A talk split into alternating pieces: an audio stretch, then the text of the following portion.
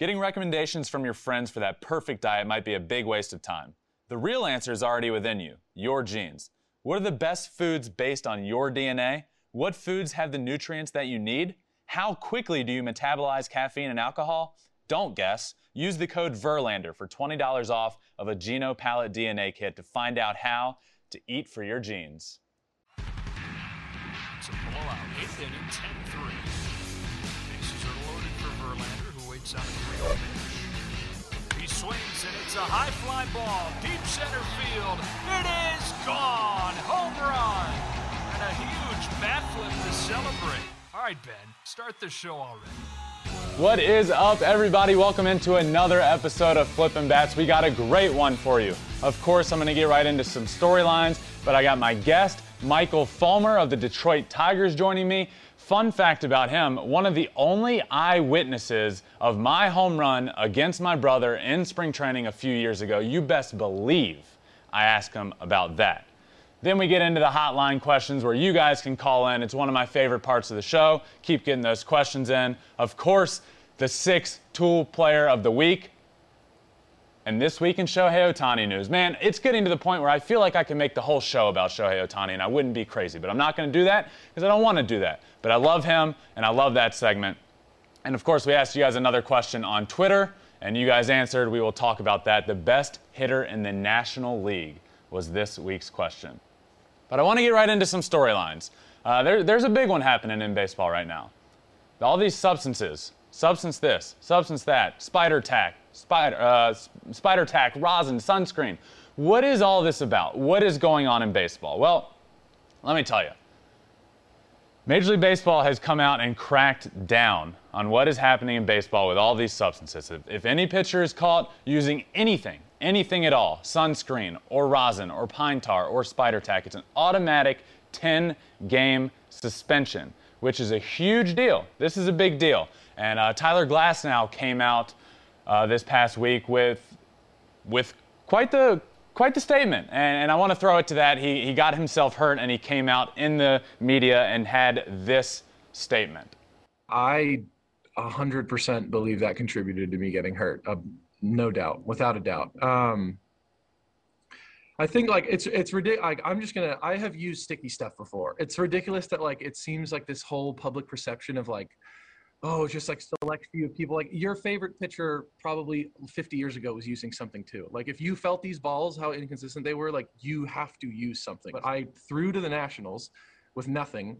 I've never been. I don't use sticky stuff to. I don't use spider tack. I don't need more spin. I, I have huge hands. I spin the ball fine. I want grip. I did well against the Nationals. Probably one of the best starts I had all year.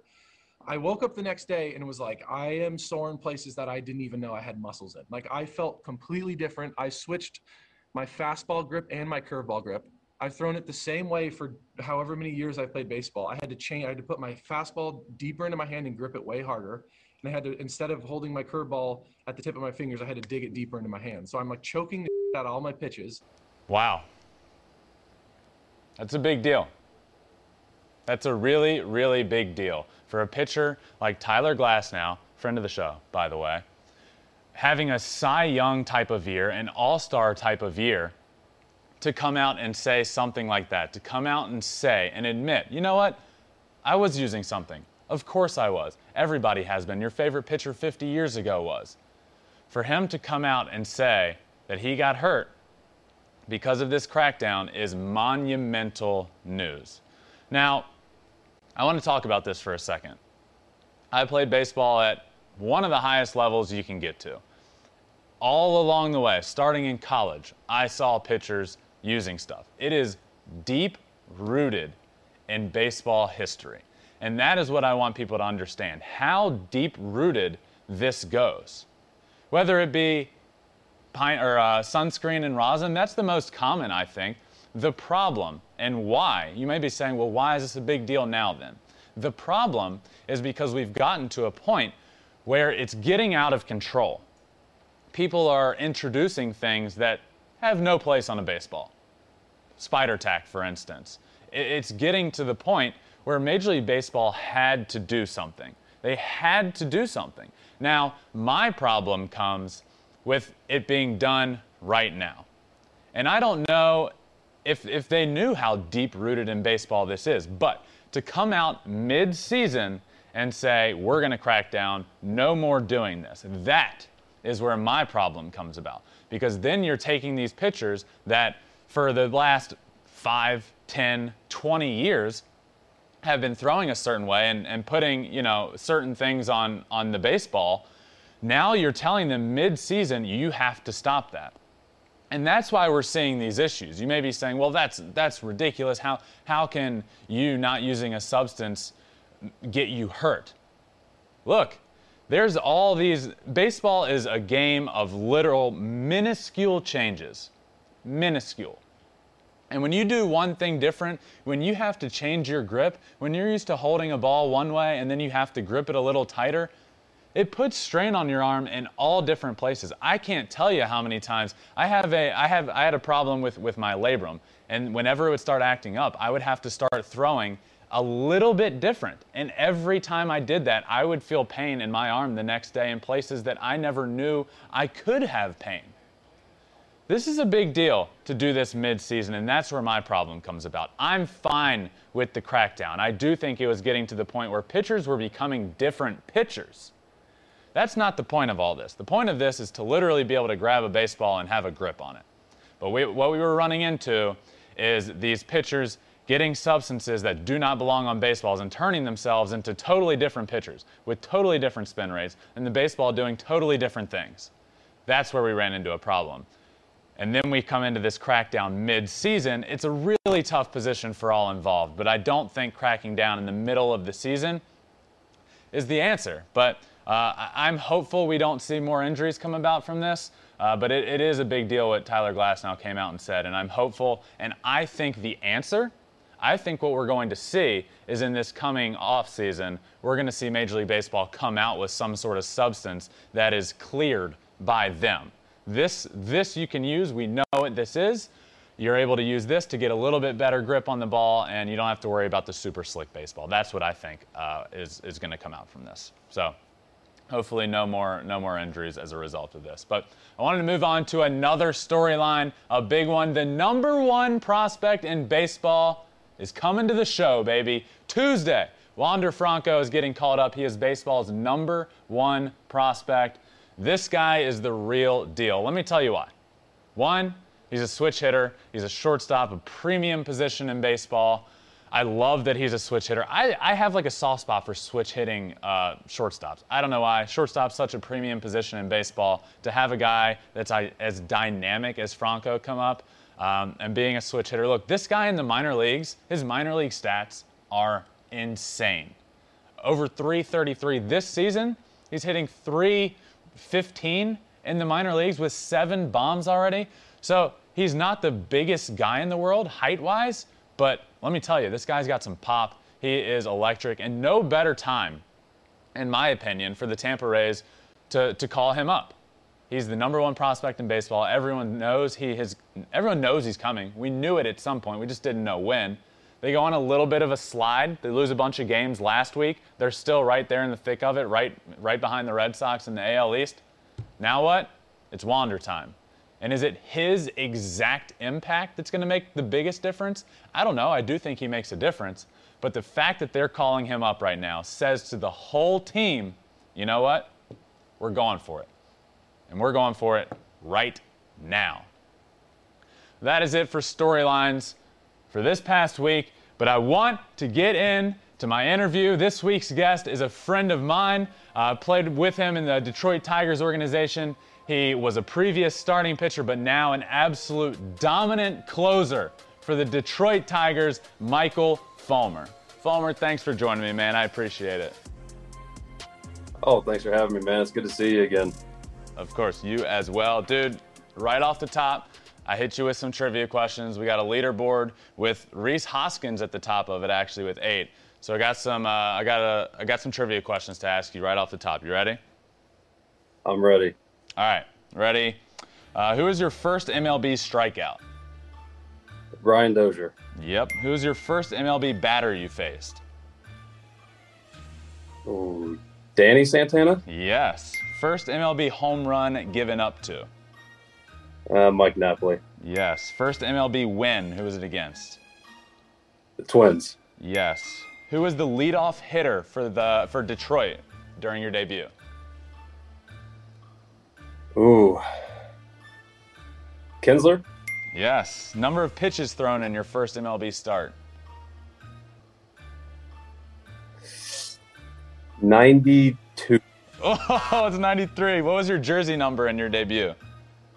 32. Who relieved you in your first start? Oh. I don't even know. I was, uh, I mean, Alex Wilson, maybe? Yes. Where was your first away game? It was in Minnesota. Wow.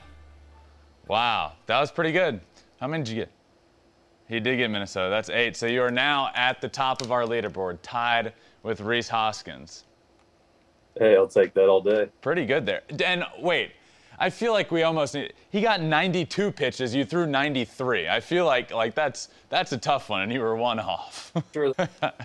well, all right, Fulm. First, thank you so much for joining me, man. I, I wanted to talk about. Um, you know, the, the day the day you get drafted, and, and I got to experience it on a much lower level than you did. I was a, some 14th round scrub pick. You were drafted in the first round. What was that day like, and what was it like getting drafted in the in the first round? Man, that was a crazy day back in Edmond, uh, Oklahoma. And, um, you know, I didn't really have any thoughts about where I'd go in after what round or what pick. You know, there were some phone calls, but, you know, I was kind of just focused on high school baseball at the time. And, you know, you had two studs uh, out in Oklahoma anyway with Dylan Bundy and Archie Bradley. We're going to go in the first 10 picks, no matter what, either. So, um, watching them. But funny story is we had uh, our watch party at a Hooters in Edmond, Oklahoma. Um, I had all my uh, high school, family, everybody there. It ended up being a long night, but um, just to be hear my name called, it was it was pretty cool. So, and then then you get into the minor leagues, which um, I ask everybody this question because baseball is so unique, and everybody goes through sort of a minor league grind.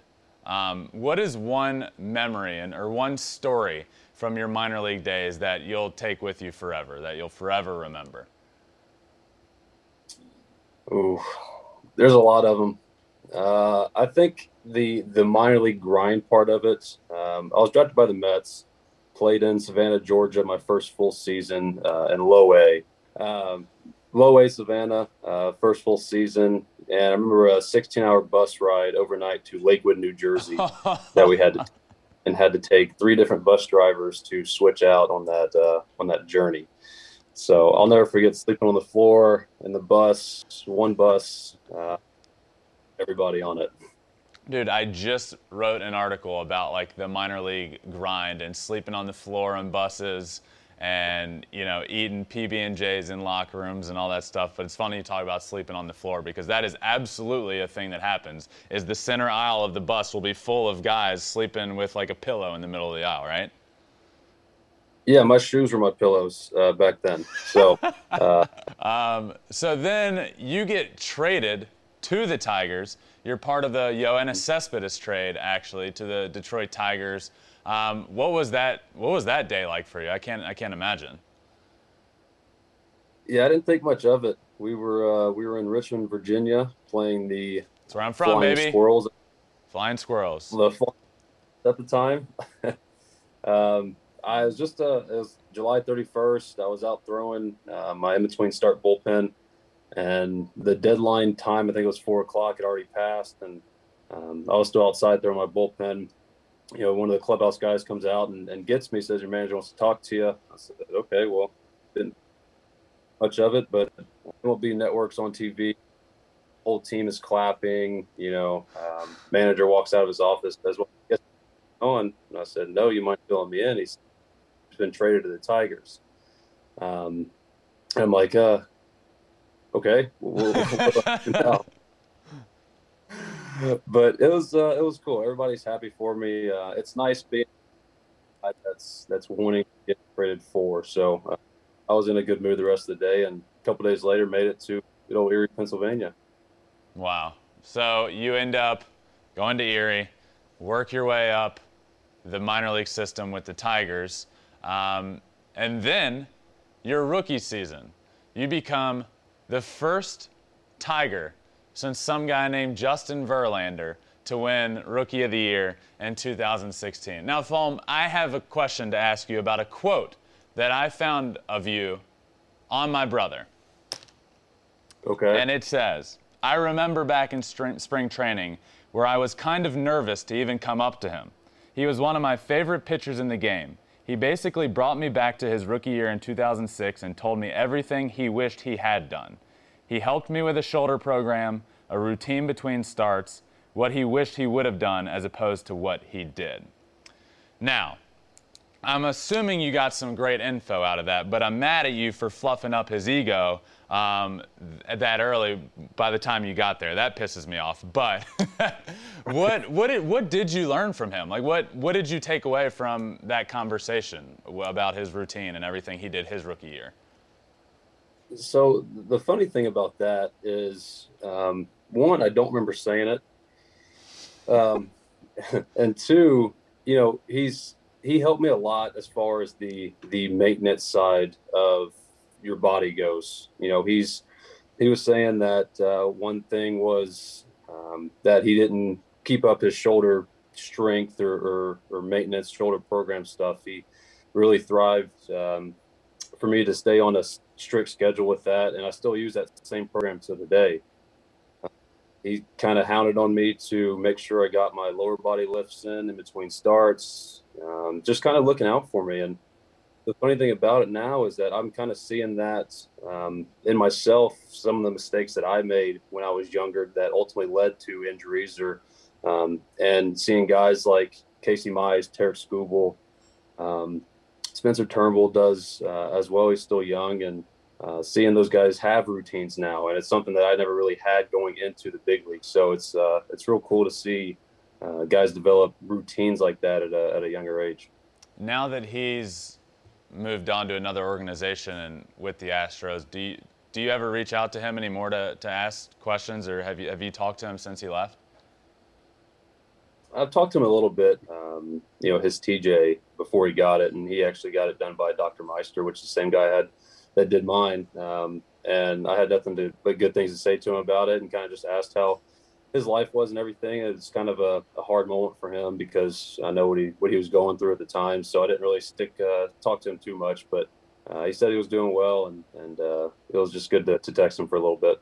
Yeah, and so speaking of some injuries, you were actually on the Team USA World Baseball Classic team, and and got hurt and weren't able to to, to continue with the team. But how how cool was it to be able to pitch? for, for Team USA and, and to pitch and be a part of that team? Well, I never really got to be um, a part of it, unfortunately, because uh, I, mean, I was I was selected to the team. They asked me to go, right. I said yes, of course. Uh, then a couple weeks before they actually went went off, ability drills and break my ankle, so for uh, weeks, get a chance to go. Uh, and then so the very that in 2017 you become an all-star. Dude, I just like from 2016 to 17 was such a whirlwind like for you. I, I can't imagine how awesome that was, man. I, I just remember going out and and I would watch you. I was in especially in 16. I was in the minor leagues and I would watch you every single night and you were just going out and dominating guys. And it kind of feels like you're getting to the point now where you have you've transitioned and you're actually coming out of the bullpen now, but your stuff seems like it's as dominant as it was then, if not even more so. You're throwing a hundred. Where where are you now? Um, com- compared to then, do you feel as good now as you did back then, pre all of the little injuries you went through? Yeah, I mean, I, I feel great. You know, 2016, 2017, go out and perform. You don't have to think about your body or anything uh, like that. You're still younger. Uh, age creeps up on you, I tell you. But um, it was fun to not have to worry about it. Now, uh, going through the injuries, you know, the body's going to feel um, the way it feels. It's learning how to kind of grind through it, find a routine, a program that works for you, and obviously two years of rehab that I had with the, the knee and the elbow, it, it turned out well for me because I'm prepared. But as far as the stuff goes, it's I'm feeling great. I think it's just another year, um, being healthy again, and, and hopefully it, it comes. So, 2016 spring training, one of the coolest memories of my life happens. Uh, I go up to face my brother on a backfield, and the first and only pitch I've ever seen from him in my entire life, I hit a home run. And you were you were there. You remember this. I can attest. You can attest. You can attest to this. And the the situation in minor league backfields is, is interesting because nobody makes noise. Nobody like cheers.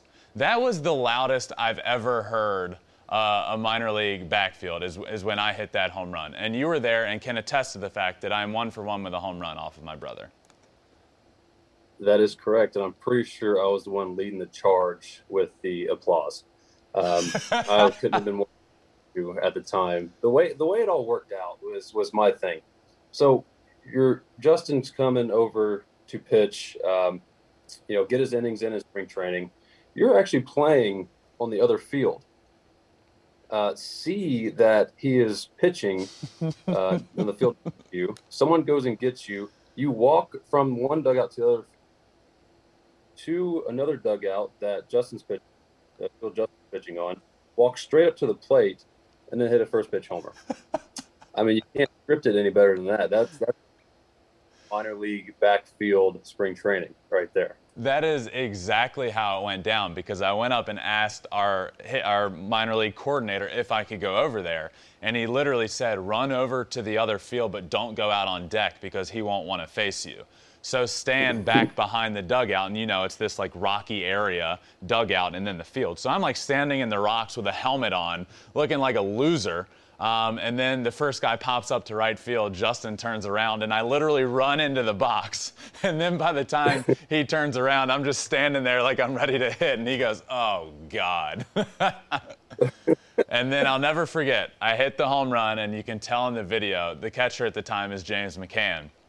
James takes off his helmet and just starts busting out laughing. And you can see everybody, and you can see you in the background on the chart uh, leading leading the way with the applause, like you said. So I will certainly never forget that moment, and I'm glad I have somebody now that has come on that can vouch for that situation. And it, and it wasn't pull side; it was to right center, deep. I mean, it's it's a good poke. Fulmer, I'm I'm not kidding you. Of every home run I've hit in my entire life, that's probably like the furthest one I've hit. I like not like I've pulled balls further, but I don't hit oppo home runs. I don't.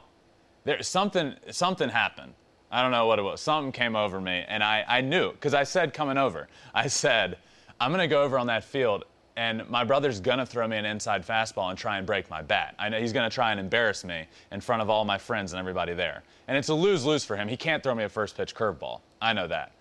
He throws me a first pitch fastball, and I hit it out to deep right center. And, and then I touch home plate and run back to my field and never come back. Oh God, I That's will never, never forget that. But one thing that I will never forget about you, and I've never, never heard the full story here, and I've never gotten the full story. So I want to know what's the deal with the off-season plumbing situation? For those that don't know, until this past year, every off-season you would go back home and, and work as a plumber in the off-season. Why, how did you start that and why did you continue to do it even once you got into the major leagues and had some success? Well, first of all, I actually got the hat on, uh, hat on now, you know, represent the, uh, the company. Um, you know, it was never, I'm not certified plumber. I'm not licensed, um, but my buddy, who I've known for a while, he owns his own company out there in, uh, in Yukon, Oklahoma, and you know, he said he needed some help one day, and um, sure enough, I went out there, and it's not the the fixing toilets and, and leaks like that um, that he does daily basis. More replacing sewer sewer lines in backyards and PVC and digging and all this stuff. So he just needed an extra set of hands one day, and so I helped him out. It's an all day project, about you know seven eight hours, and that's a good way to stay shape before you start actually going to the gym and working out. So uh, he, you know, paid me in cash, and and uh, I enjoyed it at the time, and just kind of something that stuck with uh, with me through every off season. There you go, your off-season workout regimen, plumbing. so what what so you just wanted to stick with it even after you become rookie of the year and become an all-star, you continue to do it. Is it at that point as like continuing to do it as a friend or you like legitimately enjoying doing it? This whole time I did think it was on toilets. So now now I know that it wasn't. It was like backfield type of work. Yeah, yeah. There's some toilets, um, but not not every day. Um, but you know, like I said, at one point it was, was kind of helping out a friend and, and just staying busy. Um, back with with life before kids. Obviously now, uh, got two kids and, and really can't uh, don't have the time to do it anymore in the off season. But uh, you know, he was just uh, awesome, helping me out, uh, and uh, just wanted to give him an extra set of hands. Um, so then you didn't do it heading into this season, and then this season's going well for you guys. I, you know, I, I don't think the Tigers had a roster that everybody at the beginning of the season thought they were going to compete or win a lot of games. But it almost seems like uh, new manager AJ Hinch has come over from the Astros and, and now is your manager. What is it? Is there like a, a cultural change that he's brought to this team, um, or, or, or, or what? Yeah, AJ is AJ's awesome. Um, he's a very knowledgeable manager.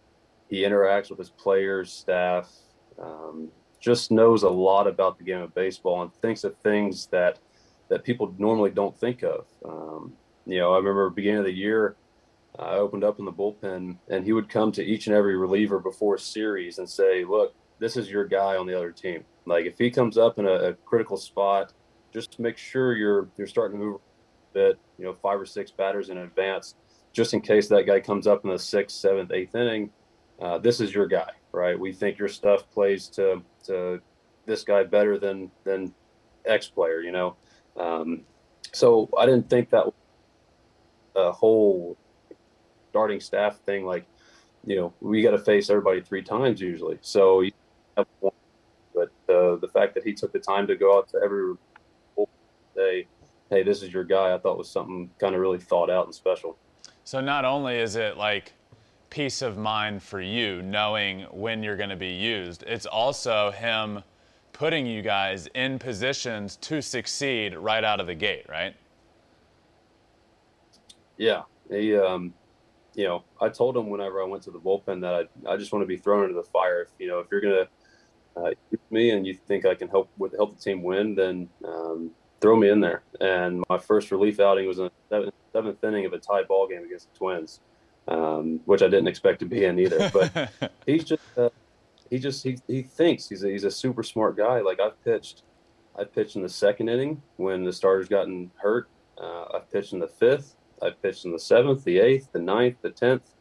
Um, you know, he he uses guys on matchups, and I can't imagine what this would be like if the whole uh, three batter minimum for relievers thing wasn't in place.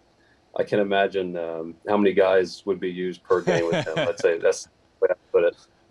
So this is kind of a, a, a, different year for you. you. You're coming out of the pen, and what? When did you realize um, that that was going to be your new role? Were you told, "Hey, we're going to bring you in out of the bullpen," or was it kind of your suggestion? No, it was all them. I remember spring training. I had a few starts that just um, I just wasn't getting it done. Uh, stuff wasn't there, velocity wasn't there still, and um, last couple appearances in spring training, they said, "Hey, we're going to try to pitch you out of the bullpen." And I was like, "Okay, well, you know, I'll still get my innings in and still lengthen out just in case if uh, if I can crack the rotation still."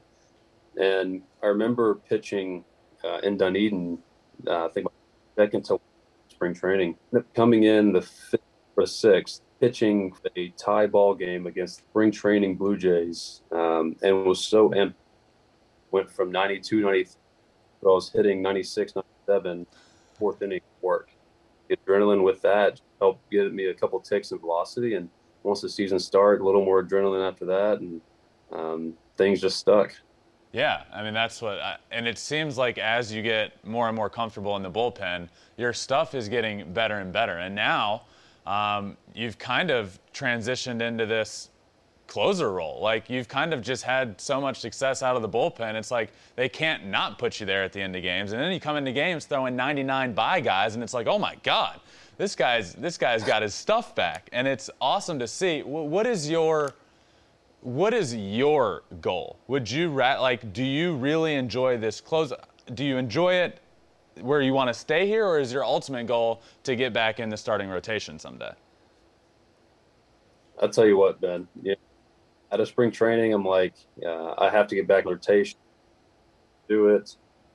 Um, but after getting put in these these high leverage situations, being able to pitch the ninth inning safe situations, it's it's tough to not love that role. That's cool. Um, and it's something that I've really enjoyed doing. And I'm not sure if I want to get out of that high leverage situation. That's awesome, man. I, it's it's so fun to watch you in those situations, man. It really is. Um, all right, so you mentioned the the three batter minimum rule that is in place right now. So let me put you in the place of commissioner for one day. And I think baseball right now is in this cool transitional phase where it's becoming so exciting and there's all these new young players breaking all these unwritten rules of baseball and all these things happening. If you were commissioner for the day, what is one rule that you would take away or implement for the betterment of the game of baseball? I'd take away the extra inning rule, runner on second base. It's uh, it's already tough as it is in in those situations in extra innings. As uh, every pitch is important, every out is important in those extra innings, and just to put a runner on second um, just doesn't feel like it does pitchers. Just it does save pitchers. I, I do get that. It does prevent 17, 18 inning games. Um, but I just, I just, I'm not a fan of the runner on second rule in extra innings. That's fair. That's a good one. All right, so let's I asked everybody the same three career moment sort of questions. So uh, the first one to you would be what was your welcome to the big leagues moment? Oh, um, I mean, I think it's as early as my second start in the big leagues uh, in Cleveland, coming off of my first, my debut in Minnesota, go straight to Cleveland. And I think I give up like four or five innings, just get hit around the yard, um, you know, just mistakes. Uh, Mike Napoli has hits neck balls. I mean, I was throwing balls at his neck and tomahawking them out to, to left field. Um, so I think, you know, this game humbles you. It finds a way to humble you real quick, no matter how high uh, on your horse you are. Like, you know, I wasn't like not saying I was cocky or anything, um, but I was feeling good and confident after um, my debut and, and feeling like you know I belong in the big leagues at that moment, and then turn around five days later and uh, immediately get handed get hit around the yard a little bit. Really a little humbling. uh, what is the most memorable play that you've made on the field?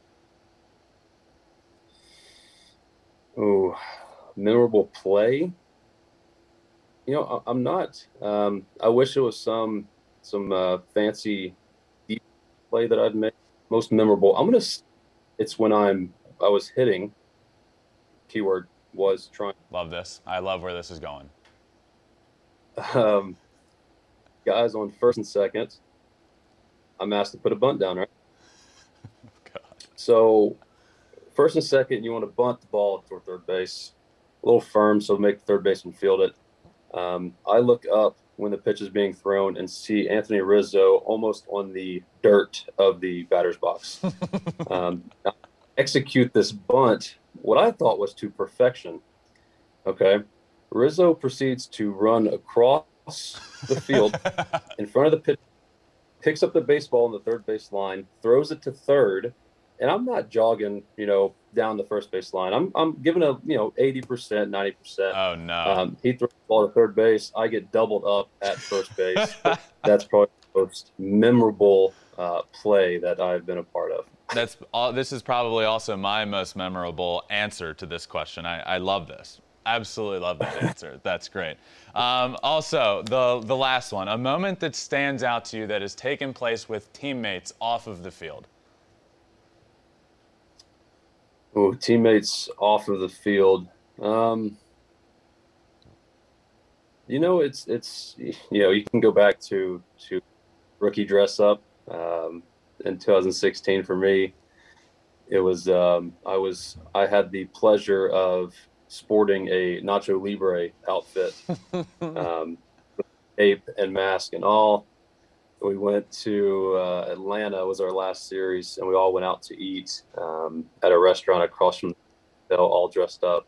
It was actually kind of fun. Uh, I enjoyed it, but um, I think just like team dinners, uh, when we go on the on road trips, fly in a little soon and and go out to eat as a as a team. I think they're all pretty cool, and we get to bond off the field. You best believe when when this episode is is pushed out, I will be finding that picture of you in a Nacho Libre uh, outfit, and that will be pushed out with with this segment as well. It has to be. That's fine. You know, I've lost weight since then, so everybody just remember that. uh, Fulm, one uh, a question bef- for you before I let you go. When are you going to play me in MLB The Show? Ben, I'm not, not a video gamer. You know, I'll support your uh, Twitch channel. Uh, I'm there, whether you know it or not. Sometimes. Um, and I've seen you play, and I don't think I want to pick up the game um, just to get embarrassed um, by a Fox employee now. So uh, the answer to that would probably never. Although you know the MLB tells us they're going to give us our own 99 card. I don't want to face um, that. If, I don't want to face your 99 card. So I, I may do it just for that. Is what I'm thinking.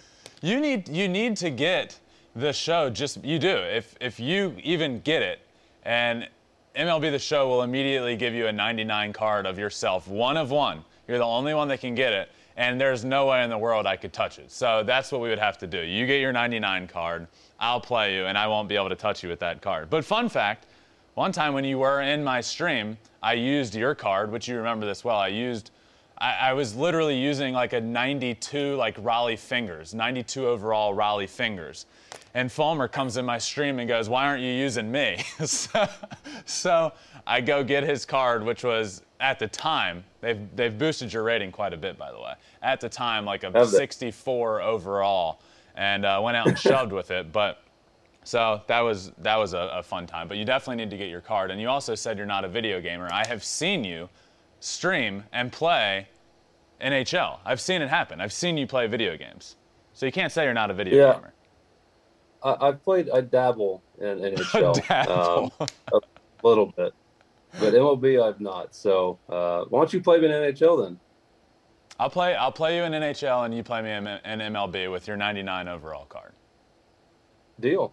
Head to head, I'll use your. I'll use your your whatever your 65 overall card. You use your 99 overall card, and we'll go head to head. I'm down. I'm down for that.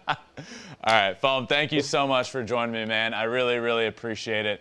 I'm pumped to watch you come back out of the pen and blow 100 miles an hour by, guys. Um, happy to see you back and healthy, and, and good luck the rest of the way. I'd love to have you back on sometime, man.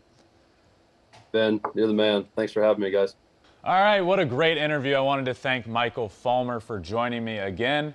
Look, one thing we talked about was that home run I hit off of my brother. It reminded me this past week, uh, my brother posted a video of him throwing uh, uh, pretty hard, it looked like. He posted a video on Instagram of him throwing. I screen grabbed that and I posted it myself. Uh, for me, it was really cool to see. I, I, know what my brother has been through. I know how cool, uh, you know, how much he wants to get back. And to see him throwing again was really awesome. So I, I posted that.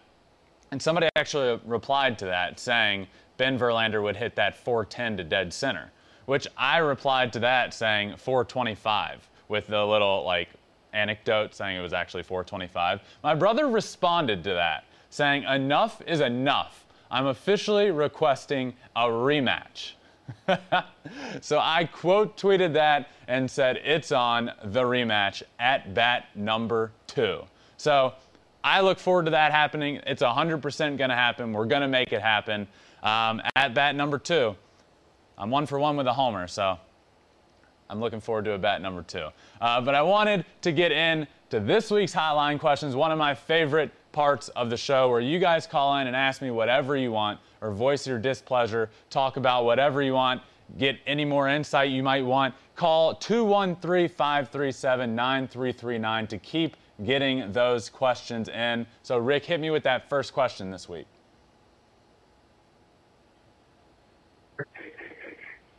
Hey Ben, how you doing? My name is Rigo Ramirez. Um, I had a question. I want to know um, who you think the biggest trade pieces heading into these next couple weeks are going to be. Like, who do you see more than likely moving to another team? Um, yeah, I'm a huge fan, big follower. Let me know. Bye. Uh, perfect. Thank you for the question. Talking about trade candidates, it is getting to that time of the year where we do need to start talking about this. Uh, I, I, do think there's there's some big names out there that could potentially be available. But look, once we get towards the trade deadline and start talking about this, this is a big deal. So a, a lot of times, what I do is I run down a list. The worst teams in baseball. Let me look at the worst teams in baseball. Who are the best players on the worst teams? So then, if you do that right there, you come up with some names. And then you, you, you look at what is most important? What are, what are teams looking for? And a lot of times it's that pitcher to send them over the top. That pitcher that's going to make the biggest difference. I think of a few uh, names of in years past that have gone on to, to new teams for a little while and made a big impact. I, you know, I think of CC Sabathia when he went to the Brewers for that one postseason and was legendary.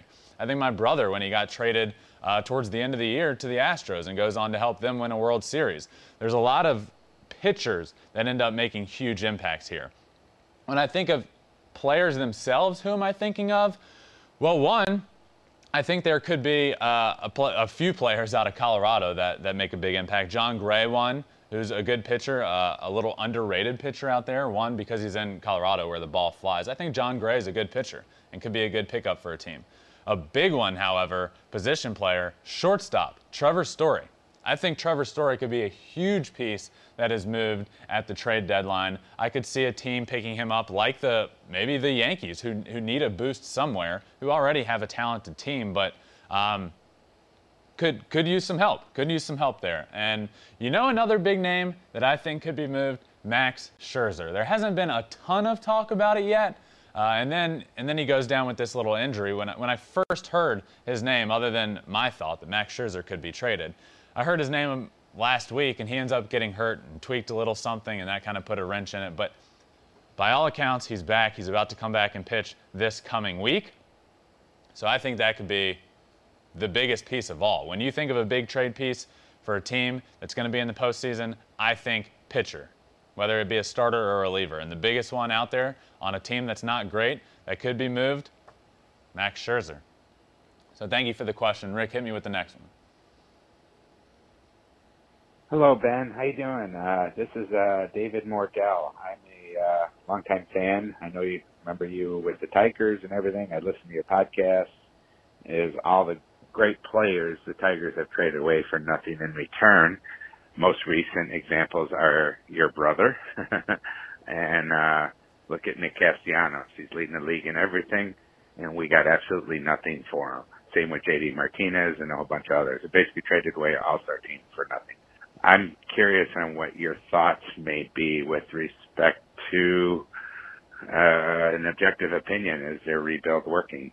I think uh, after six years of Al Avila being general manager, you would think some of his prospects he drafted outside of Casey Mize and Skubal would would be up with the major league team by now. So uh, that's kind of my thought. Perfect. Thank you for the question. It is about the Detroit Tigers rebuild.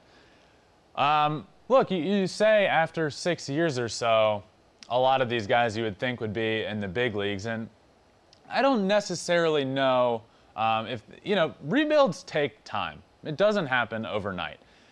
Here's my thing with the Detroit Tigers. They're coming, and you're starting to see flashes of it. You're starting to see flashes of it in the big leagues with guys like Casey Mize, who has turned into a really good pitcher. In the month of May, was one of the best pitchers in baseball. So, what you look for when you're in a rebuild is who are going to be guys on our team and just seeing flashes of what could be. All you want to do is see flashes of can we turn this thing around soon? And more and more with the Detroit Tigers, you're starting to see it. With guys like Mize, with guys like Skubal, with guys like Matt Manning, who comes up and makes his debut in Angel Stadium the other night and throws great. But what I'm most excited about for the Detroit Tigers' future is Spencer Torkelson and Riley Greene. These guys coming up through the minors, they've already gotten moved up this year from high A, which is now West Michigan, to double A Erie, and they're still raking. These guys are going to be really, really good. Look, I know it's taken time for the Tigers, but you can see it now. You can see it. You can start to see it at the big league level, but you can see it in the minor leagues where these guys that are top prospects are performing. And that's all you want is to see guys perform, to see guys to continue to move up the, the system, to see guys like Torkelson and Greene have success at high A and then get moved and can continue to have success. That's the biggest thing for me. Is once they get moved, continuing to have success because that could be a big one. Baseball is very mental. You move up to the next level and you try and overperform and you don't do great, and then next thing you know, you're in a funk and you just stay there. These guys are coming, and these guys are coming fast, and they're performing really, really well. And that makes me really excited for the Detroit Tigers' future. So thank you guys for those questions. Make sure you get them in weekly 213 537 9339. It is one of my favorite parts of the show because you guys get to be involved. And I love that. But you know what is quickly becoming my favorite segment? My all time favorite segment? This week in Shohei Ohtani news. I don't even know where to start this week. Are you kidding me? Look, early in the week, he starts on the mound for the Angels in the first full capacity game at Angel Stadium because, of course, he does. Of course, the first full capacity game this season at Angel Stadium, Shohei Ohtani's on the mound. Why wouldn't he be? He went out and dominated. He got a win. He threw great. Six innings, one run, and a win. Great stuff from Ohtani there. Okay? But then what happens? Shohei Ohtani dropped a hype video to announce that he was going to be participating in the home run derby come July at the All Star game. I almost fainted. I almost fainted when I saw this. Look, I'm all on the Shohei Ohtani fan bandwagon. I, I, can't explain to you. I wear my Showtime shirt everywhere I go. I talk about him everywhere I go. I tweet about him every day. I'm obsessed with this guy. I'm not afraid to admit it. I really am. When he dropped a hype video saying he's going to be in the home run derby, are you kidding me? This is incredible. Uh, so I was already hopeful that Ohtani would be participating. Look, when I think of Ohtani, what I wanted was for him to pitch and hit in the All Star game. That'd be my ideal situation. For this to happen, oh baby, this is great. So then the week goes on, and the day he announces that he's going to participate in the home run derby, he hits two homers. Two home runs on the day he announces it. What, does he, what else does he do this week? Look, six games, six home runs, six innings pitched, one earned run, and a win. So in six days, he had six homers, got a win on the mound through six innings, and got a like. It's getting to the point where I don't know. Uh, this is the most impressive thing I've seen in baseball ever. And I will tell you this the week that Shohei Ohtani just had is the most impressive week in baseball history the most impressive week in baseball history we just witnessed out of Shohei Ohtani. He hit a home run in every game besides the one that he pitched in. And the only reason he didn't hit a home run in that game is because he got walked twice. And then the game he did pitch in, he got a win and gave up one earned run in six innings. Guys, do not take for granted what we are seeing right now from Shohei Ohtani. Do not do it because this is some of the most impressive things that have ever happened in baseball. And this week, this week alone, was the most impressive week in baseball history by one player, without a doubt in my mind. So that is it for this week in Shohei Ohtani news, and I can't wait till next week. On to the poll that we asked you guys on Twitter, which we've been doing weekly. So if you don't follow Flippin' Bats Pod on Twitter, make sure you're doing that because we're asking you guys a poll weekly, and then we discuss it on the pod. This week's question Who is the best hitter in the National League? We gave you guys three names Jesse Winker, Fernando Tatis Jr., and Ronald Acuna. And then, of course, the someone else category. So we asked, you guys answered. Let's take a look at who won the poll. The winner, by a good bit, Fernando Tatis Jr. with 36.7% of the vote, Ronald Acuna with 28.2% of the vote, Jesse Winker with 17.8% of the vote, and someone else with 17.3% of the vote. Now, what I like to do is talk about that someone else category at first. Who is in that someone else category? I think Nick Castellanos is there.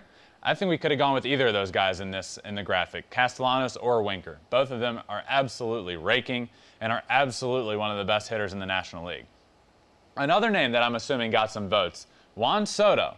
Look, I know Juan Soto hasn't gotten off to the hottest of starts this year and isn't having the best year, but when you think pure hitter, who is the best pure hitter, Juan Soto has to be on that list, and I guarantee you is getting some of those votes. Just because he's not hitting great this year and hitting over 300 this year doesn't mean he's not the best hitter in the National League, which he very well could be. But I look at the results of what we have between these three guys. Fernando Tatis winning, Ronald Acuna second, Jesse Winker third. I feel like a lot of these guys are getting votes because of the hype around them. Look, Fernando Tatis, I believe, is the most electric player in baseball. He's great. I don't know when I think of who is the best pure hitter who I'm taking in the National League. Full disclosure, when I voted on this poll, I voted for Ronald Acuna. I voted for Ronald Acuna. I don't even really know why. I think I could have gone with any of these guys, to be honest with you. Now that I look back, I don't know. I feel like I could have gone with any of these guys, but I'll tell you who's not a wrong answer Nick Castellanos. When we're talking best hitter, make it very clear this isn't about who's the best player. I think the best player right now, Fernando Tatis, wins even more so. But when I think of just pure hitter, whew, this is a tough question, man. This is a tough question. I, I like the results of this. I like the results. Fernando Tatis winning with 36.7% of the vote. Face of baseball. Ronald Acuna coming in second. Another good poll. Another good poll. So if you guys aren't following this week, or if you're not following Flippin' Bats Pod on Twitter, make sure you're doing it for the weekly poll questions because we're asking you guys weekly some sort of question, and then I bring it back up on the show. But let's get into this week's six tool player of the week. This week's six tool player of the week is Joey Votto of the Cincinnati Reds. Let me talk to you about Joey Votto's, Votto's week. Not only did he come back from an injury and just start raking, a couple home runs this week, the guy still bangs. That's Joey Votto's thing. That's the Reds thing. Votto still bangs. And he absolutely does. Comes back from injury, starts raking again. But as I always say, it's not stat based really. Six tool player of the week, of course it helps if you hit well, but it's not necessarily stat based. Joey Votto was on first base this week. On a ball down the left field line, he proceeds to score from first base. Now, he's not the fleetest of foot guy. I think, I think we know that. He's not the fastest guy in the world, but he scores from first base, slides in safe, very close play at the plate, gets up, super pumped up. He's yelling. He's yelling at the guy that hit the ball, pumping him up, pumping up the crowd, super energetic. It was awesome to see. And he was actually asked about that post game. He was asked about scoring from first base. So I want to throw it to that Joey Votto interview post game. Were you more excited about the go ahead run, the fact that you did score from first, or that he called Wait, it, wait, what or is- all the above? You did. What is that? Is that a shot? That was a semi shot. That was just not the most fleet of foot, but you're, you know, it was the fastest sprint speed That you had shot. going home. Any better either. Say that again. It was the fastest sprint speed of you going home. Oh, really? What was the what was my speed? Uh, I don't know the exact number. I would have to look it up. All right. Text it, text it to me if you don't mind. And then you're about to find out you've been blocked. You're about to find out you've been blocked. I love Joey Votto, and he embodies what a six tool player is all about. He has so much fun, he's great, he's energetic, and he gives you interviews like this. not your typical post game interview where he just says, Yeah, I scored from first. He said, Wait a second, did you just take a shot at me? Did you just tell me I'm normally slow? Okay, you're blocked. Great. Absolutely great. But continue on in the week. Joey Votto isn't pleased with the call at home plate with the home plate umpire. He gets up in his face. He starts yelling at him. Joey Votto gets ejected from the game. He drops the bat. He gets all up in the umpire's face. He's yelling at him. I, I love it. I love energy. I love Votto's energy. I love what happened here. But he does end up getting ejected from the game. What proceeded to happen from this was one of the most pure moments that has happened in baseball this year. Votto gets ejected. He comes out of the game and he ends up seeing a tweet. There was this girl in the stands. Her name was Abigail. Abigail was at her first game, and her favorite player is Joey Votto. Here's the tweet from Kristen that says When it's your first MLB game and your favorite player of all time gets thrown out of the game in the first inning with three crying emojis, hashtag we love you, Joey. And Kristen is uh, her mom, I believe, and there's a picture of Abigail looking super upset. It's the saddest thing in the world. Votto gets thrown out, her first time seeing her favorite player. Well, what happens? Joey Votto ends up hearing about this. He finds out about this, and he ends up signing a ball for her that says, I am sorry I didn't play the entire game. Signed, Joey Votto. So Kristen tweets again and says, I have an update on the sad Abigail situation. It took a couple of innings, but she eventually cheered up with some popcorn. And Joey Votto is so kind. He signed this amazing ball for her. Thank you so much, Mr. Votto and the wonderful Reds. What an awesome story. What a really cool, heartfelt story out of a situation that one, I love to begin with. Votto plays with energy. He was he was frustrated, he was disappointed. He gets thrown out of the game. He finds out something like this happened though, and he made up for it. He went above and beyond to make up for it. Signed her this ball. By the way, the ball said, "I'm sorry I didn't play the entire game." What a great great way to sign a ball.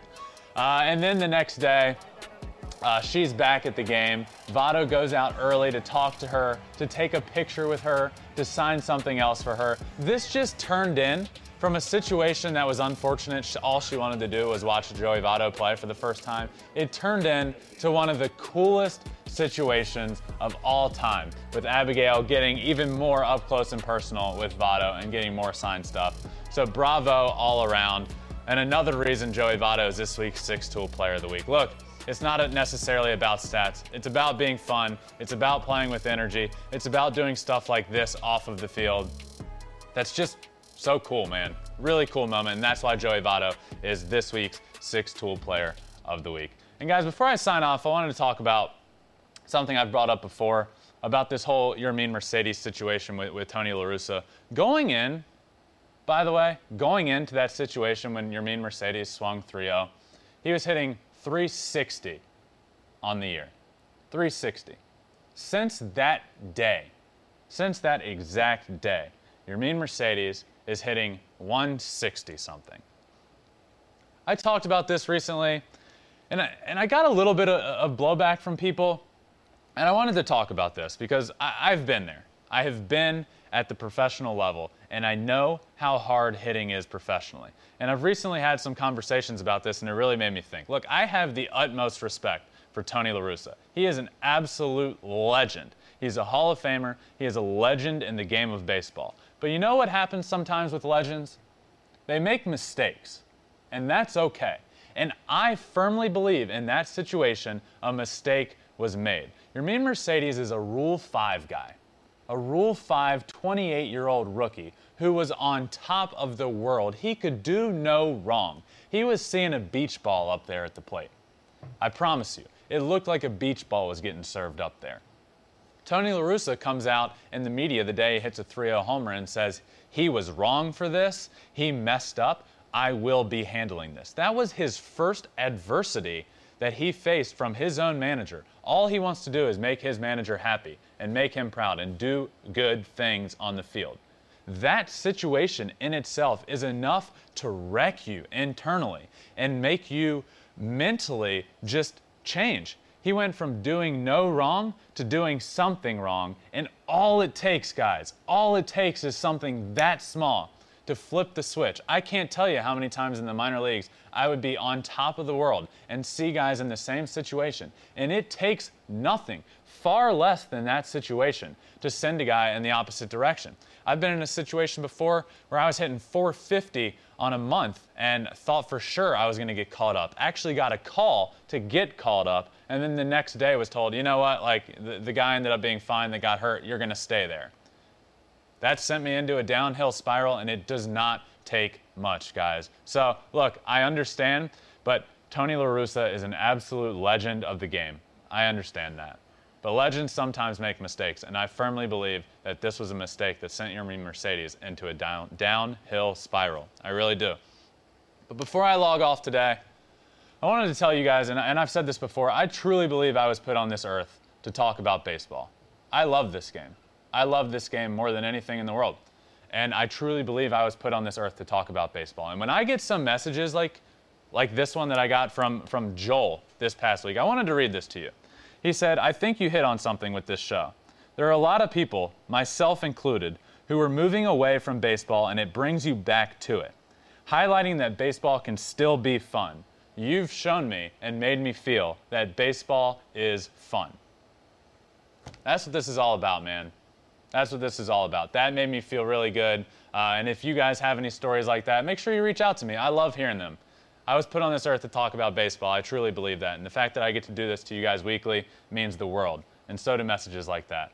So that does it for this week's show, guys. What an absolute blast. Wanted to thank Michael Fulmer again for joining me and for talking about that home run again that I hit off my brother. Whenever I can talk about that, it's always a good day. So make sure you're following the show on Twitter, Instagram, YouTube. The video portion comes out on YouTube. Make sure you're subscribing, hitting that five star button on Apple or Spotify, wherever it may be. And I will see you next week on Flipping Bats. It's a blowout. Eighth inning, 10 3. A 3 pitch. He swings, and it's a high fly ball, deep center field. It is gone. Home run. And a huge bat flip to celebrate.